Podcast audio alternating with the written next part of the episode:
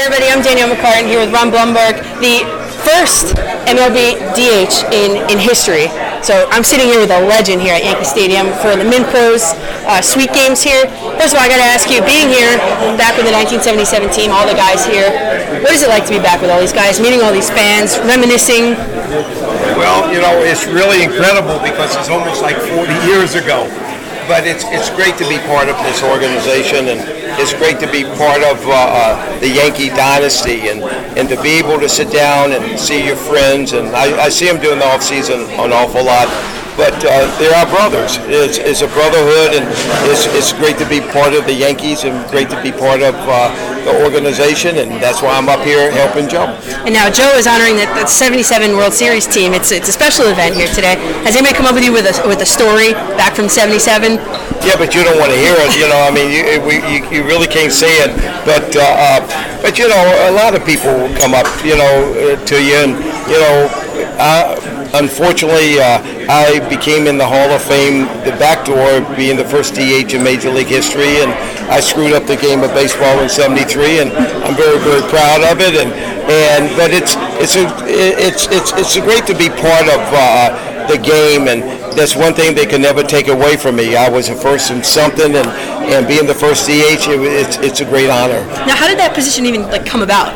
Well, basically, it's a it's it's a pinch hitter. It's it's a glorified pitch hitter. And in '73, and uh, I hurt myself down in spring training, and and uh, the DH uh, was uh, uh, just uh, adopted in because they needed some more attendance and uh, they wanted to really uh, spruce up the game of baseball and to put a lot of more offense in the game. And I had no idea what it was. Nobody knew what it was, basically. And I, I never thought was going to stay in baseball uh, for six months. But now it's, it's almost 43 years. And uh, people don't realize how you know, I mean, it's it's it's the highest paid position player in the game of baseball, and uh, I was the first. They put my name uh, in the lineup, and I became the first as a, uh, a retread because I uh, injured myself in spring training, and and uh, instead of playing right field, I was a DH, and that's I made my uh, fame to history in that way. And then the, the NL still sticking with the pitchers batting. Oh yeah. You think they should switch over? Oh, they switch over, but they never will. That's why 50% of the people love it, 50% of the people hate it, Yeah.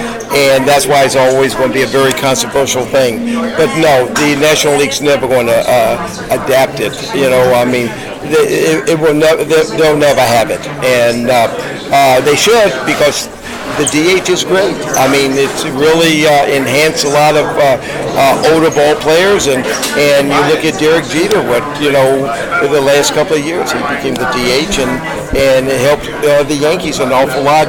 You know, being the DH. Yeah. Now, back going back to '77. Now it was it was a, an uncertain time. The Son of Sam murders, all political, uh, whatever.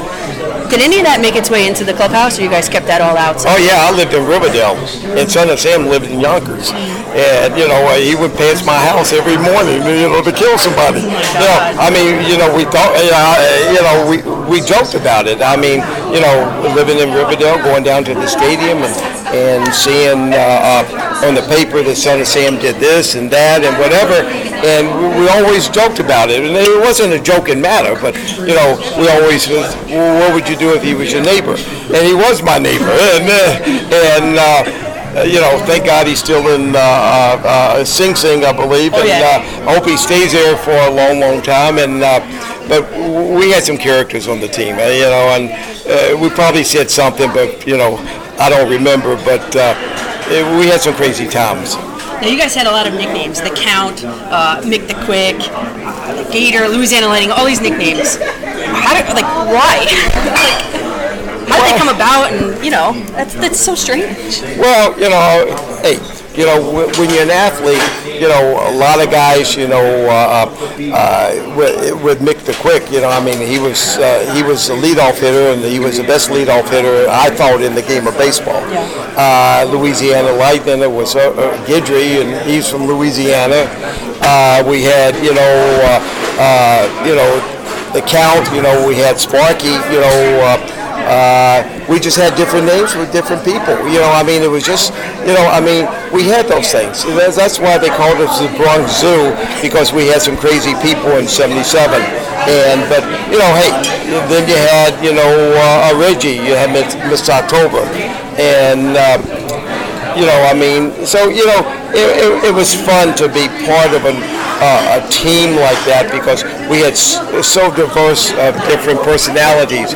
Uh, the best part about it was the fighting every single day. We had fights in the uh, uh, in the clubhouse every single day. We fought in the clubhouse, went out in the uh, field, and we won. That's how you win. and That's how we played. That's, that's incredible. Now, if you could give a current uh, nick, a nickname to a current or a, a iconic Yankee, who would it be, and what would it be? Uh, you know what? I think, uh, uh, uh, you know what? I gotta say maybe Aaron Judge because he's being so big and so tall, and uh, everybody call him the Judge. Uh, I would call him uh, uh, maybe uh, the Loch Ness monster, being so big. You know, yeah, maybe being so big, and uh, and you know what? I, I have watched him a couple of times, and I hope he stays like that, and and I hope he stays very very humble because the people in New York are so great, and they, they need some uh, body to to to, to uh, really to stabilize this team and to have a foundation, and and I hope the Yankees will build upon this and. And the Loch Ness monster will be there for many, many years. Hope so. Everybody hopes so. Now, we'll end with what is your single fam- uh, fondest memory with the New York Yankees? You had to pick one. You know what? I think in 1973, in August, I was hitting 406 through August, and unfortunately, I got put on the disabled list for a couple of weeks, and I pulled a hamstring. And I remember I had a 32 game hitting streak, and I remember not playing for two weeks, and it was killing me. And I remember when I got put off the disabled list, the Yankees uh, told me to pinch hit. Billy Martin told me to pinch hit. When I went to pinch hit, before I even got up on deck and going uh, in the batter's box, I had about 50,000 people stand up to cheer me. So I think the people in New York, you know, they're my families. And, you know, and, and being a Jew living up in New York City, it was the best because I, I think I've eaten more corned beef and pastrami and knishes than any place in the world. So, great. All right, well, I'm Danielle McCartan. This is Ron Blomberg. Thank you very much. And show, we got to flash the ring. Check that out.